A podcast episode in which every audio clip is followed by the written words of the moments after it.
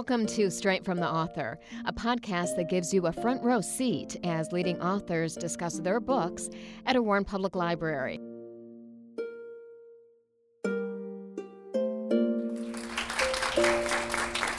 My name's Annie. I'm a public librarian in the Grosse Pointe area, and I'm also a writer. And uh, so this is my first published book. So uh, it's been out about a year, and as I've navigated these two roles, the librarian and the writer, which are not dissimilar, I've noticed something, and that is that people have started just now referring to me as well read. I've been a librarian for a decade. Nobody's ever called me that, but um, since I've published a book, um, a few people have referred to me that way. But here's the thing I'm, I'm not that well read. I love to read. I prefer it to most other activities, but I read voraciously, not strategically. Uh, I don't know how much of the literary canon I've finished. I've never read Madame Bovary. I'm never going to read Infinite Jest. But I love to read because my parents love to read, and my four sisters and brothers um, love to read, and I grew up sort of on their laps reading the books they loved. But they weren't quoting Shakespeare. My mom loved Erma Bombeck. My dad read big books of baseball statistics and Mitch Albom.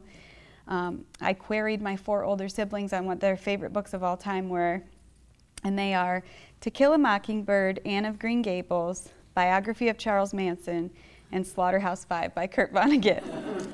so there's a wide swath of taste in my family, and I became a reader by reading their castaways and library book sale bags. Um, we actually didn't have a library in my small town. We had to drive to the next town over. Um, and that's the difference between a librarian and a book critic, or a librarian and an algorithm, or an awards winners list. Librarians want to give you the book that you want to read, that you're, you're going to absolutely love, not what you should love or what a machine thinks you might want to buy. Um, I recommend a few titles in this book that are my favorites, and I would love it if you would go to the library or the bookstore and pick up one of these books and it was your new favorite book too. but I'd love it just as much if you went to the bookshelf and the one next to the one I recommended looked better and you pulled that one off and it was your, your new favorite book. Um, as a librarian, I just want to further a dedication to reading as a whole, not one specific book. But as a writer, right now, I'm going to try to sell you on this one specific book. Um, so, this is a book of uh, love letters and breakup notes to books that I've experienced in my life. It started out as a book of all breakup letters and Dear John letters. Um, and then I added the love letters in sort of as I went filling out the book. Um, a lot of the breakup letters stemmed from the fact that I'm a librarian and we not only curate the collection by buying the books, we have to discard books from the collection too if they become out of date or gross um, we have to get rid of them. So the first letter I'm going to read is um, a letter to this book that I'm really fond of, um, but I had to get rid of from the collection. And the book is called Corns a Poppin'. It was like a 200 different recipes for popcorn. Dear Corns a Poppin', hey Cornet, you're a great little book. You've got a snazzy title. You're dedicated to someone's noni, which is sweet. it's obvious that you love popcorn and that you've spent a lot, a lot of time coming up with popcorn recipes for every holiday, even Flag Day. You are delightful and you're going to make a swell book for someone else at the used book sale. I love popcorn. I guess I just don't love popcorn, but it's sort of all you ever want to talk about popcorn fondue, popcorn castles, popcorn lollipops and snowmen, popcorn Easter baskets filled with popcorn Easter eggs. On the 4th of July, you suggested shooting popcorn out of cannons. When I mentioned that my father was watching his weight, you recommended your beefy popcorn alternate for dieting dads. I don't know what kind of diet books you've been shelved next to, Corny, but most of them frown upon sticking, throwing a stick of butter and a jar of beef jerky on top of a bowl of, you guessed it, popcorn. Look, you've been here since 1976. That's a long time. Not as long as popcorn, which you informed me may have been at the first Thanksgiving dinner, but long enough that I'm confident everyone in town who's shown interest in making popcorn cornucopias has had their shot. It might be nice going somewhere different. Maybe someone's noni will pick you up at the book sale and take you home. Or maybe you'll just have some alone time on the table to think about other snacks. Peanuts, maybe, or just regular corn if you're taking baby steps. All right, Corny, I butter be going. Stay amazing, Annie. Um, now I'll read an example of, a, I guess it's a love letter. Uh, has anybody read any of the Big Stone Gap series by Adriana Trigiani? Um, it's a series that takes place in Appalachia, and the, the first one is very sweet, and I read it and fell in love with it. And my first thought when I finished was, oh, I hope she doesn't mess it up in the second one. So um, this is a letter to that series. Dear Big Stone Gap series, where have you been all my life? In the hands of other readers is where, and I've helped put you there. I've sung your praises to patrons checking out Loretta Lynn music and Lorna Landvik books and other artists who don't even have double L's in their names. You're a series with a strong and lovable heroine named Ave Maria. You take place in Appalachia in the 1970s, so people who like historical fiction will enjoy your cultural details, but people who aren't that into history will still find you palatable. You're a good balance of funny and sad. All of this I knew from other librarians and patrons who enjoyed you, but I never read you myself. Then last month, I saw someone looking at the first of your four, Big Stone Gap. The patron was crouched on a stool next to your shelf. She had obviously been browsing and been so taken with you that she couldn't stop reading.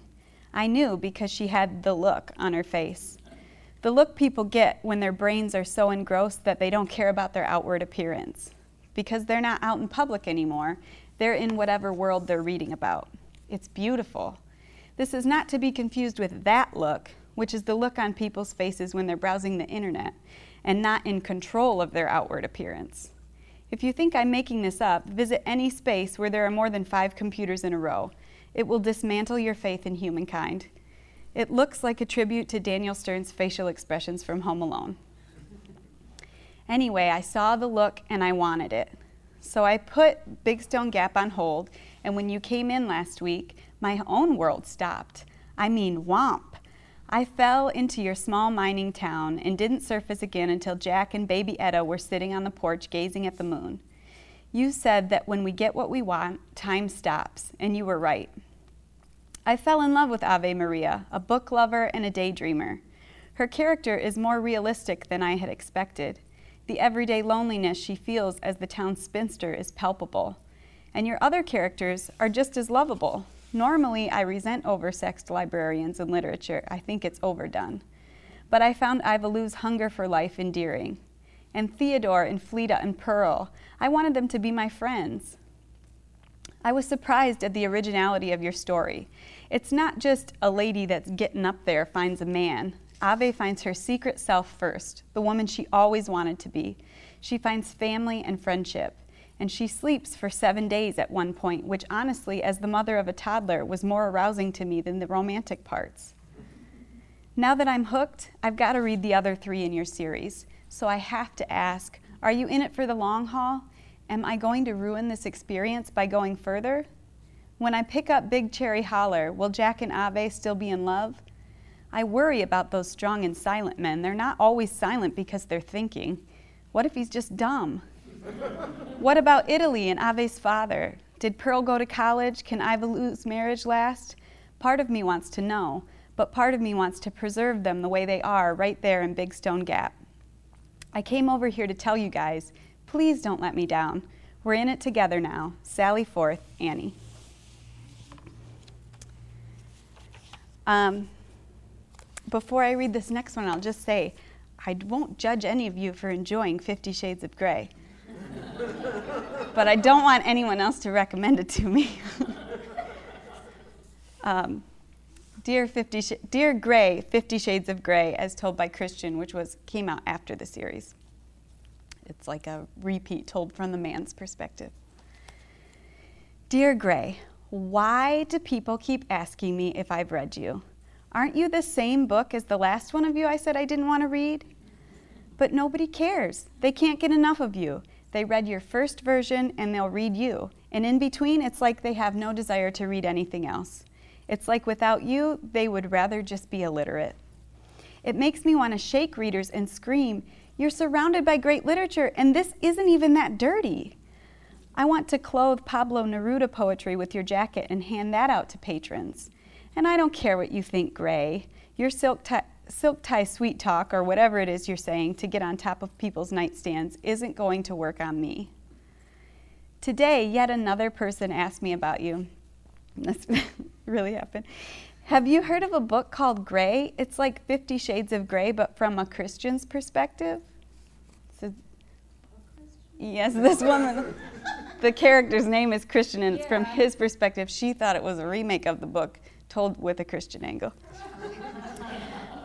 So, on, so, on top of having to politely smile when people say to me, You're bookish, I've got one you'll love, now I have to explain to a little lady who only reads Karen Kingsbury novels what erotica is and watch her pretend to put it back and then pick it back up again when I'm pretending not to look.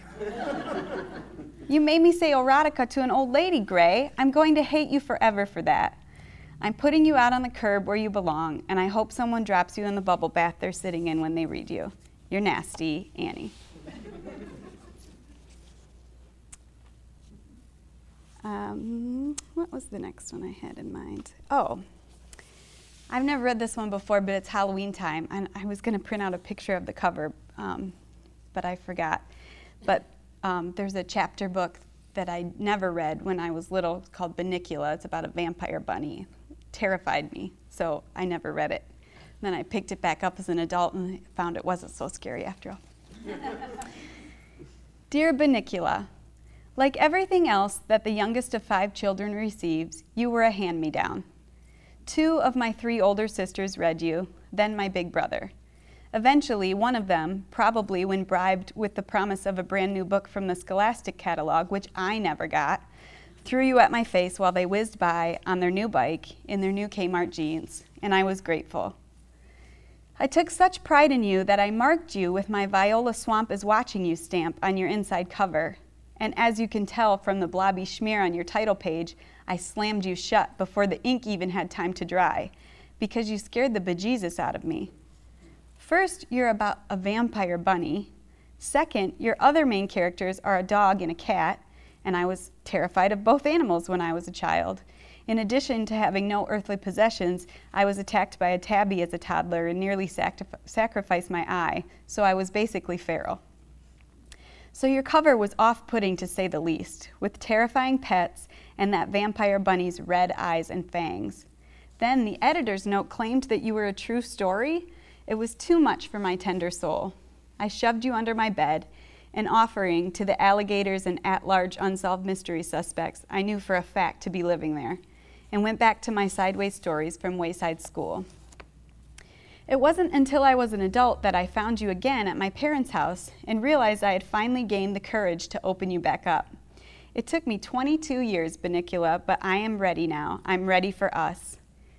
Of course, if anyone had told me, which of course they wouldn't have because they were too busy going to concerts I wasn't allowed at and buying candy necklaces that only came in four packs, that the only thing your vampire bunny sucks is juice from fruits and vegetables, not blood from young girls, I could have given you a whirl when I was at the appropriate reading level. I'm sorry it took me so long to come around, but I'm here now. And that counts for something, right?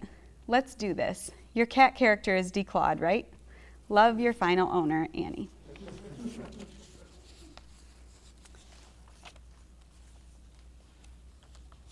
Something I loved as a kid that did not scare me was Beauty and the Beast. It was my very favorite Disney movie.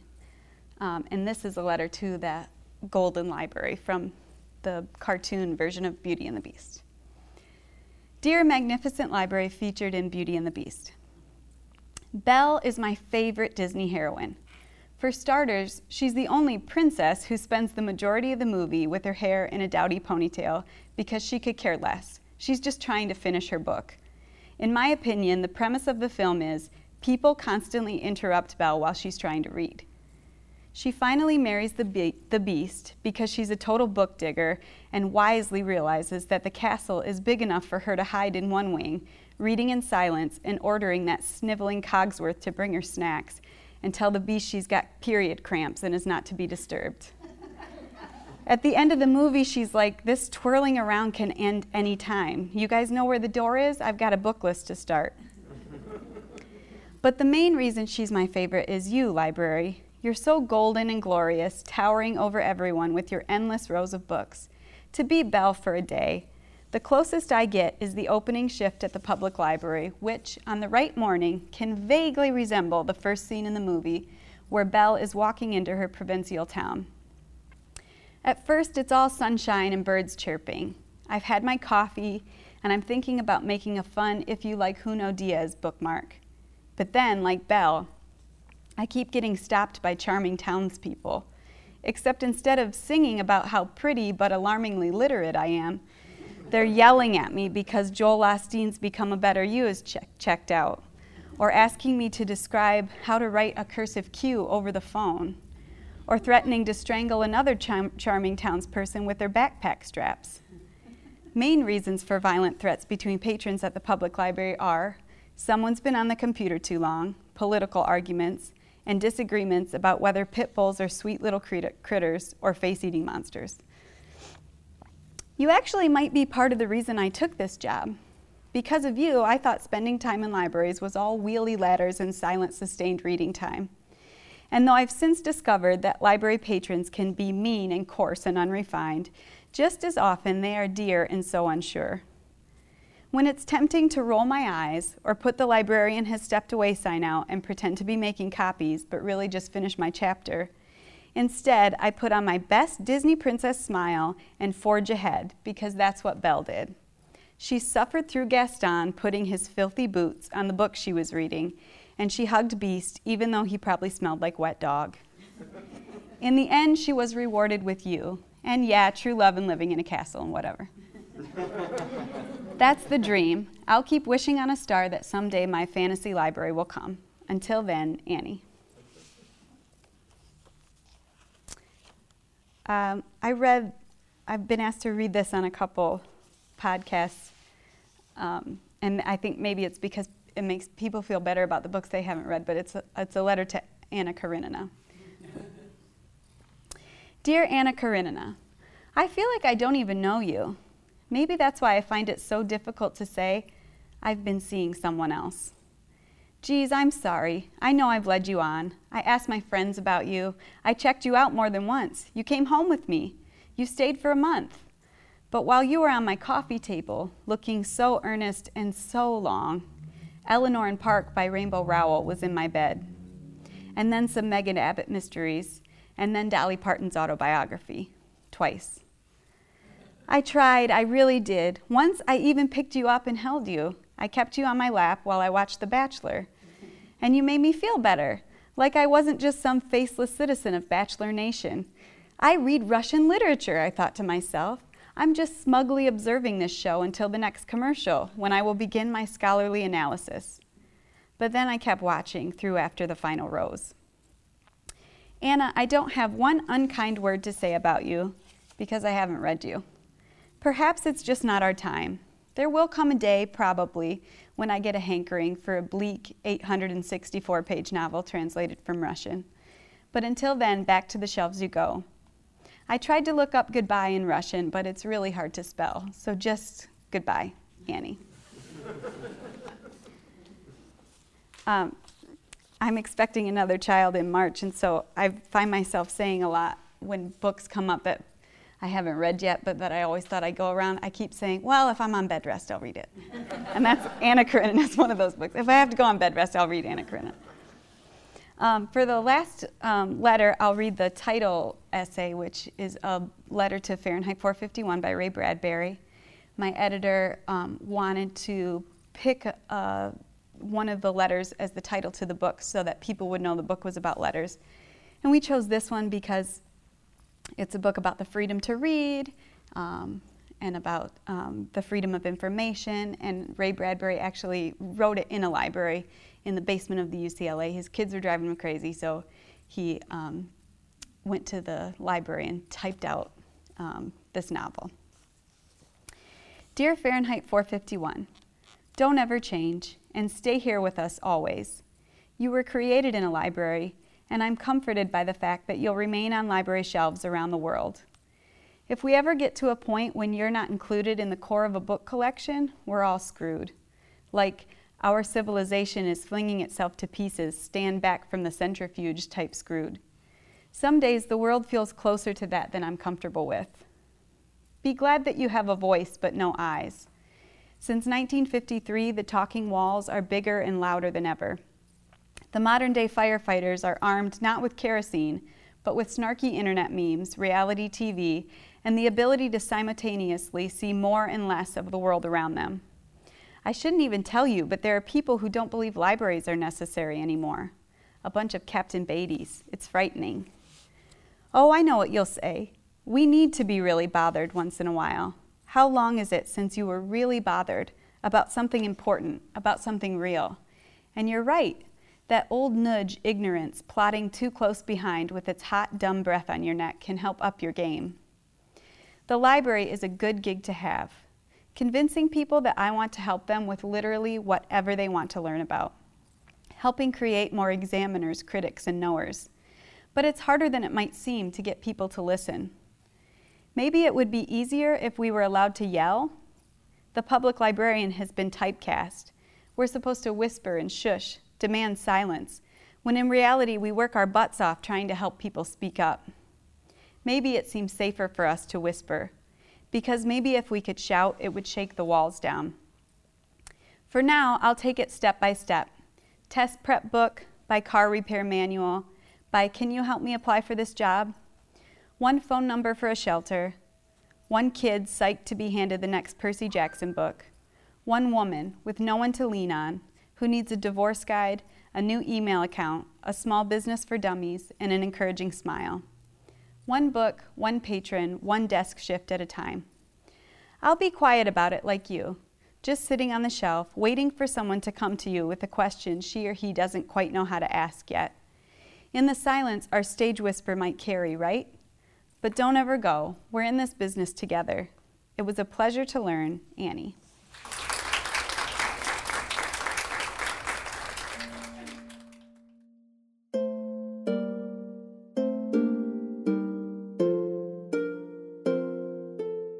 Straight from the Author has been brought to you by MyWarn. To hear more podcasts like this, visit mywarn.org. Again, that's miwarn.org.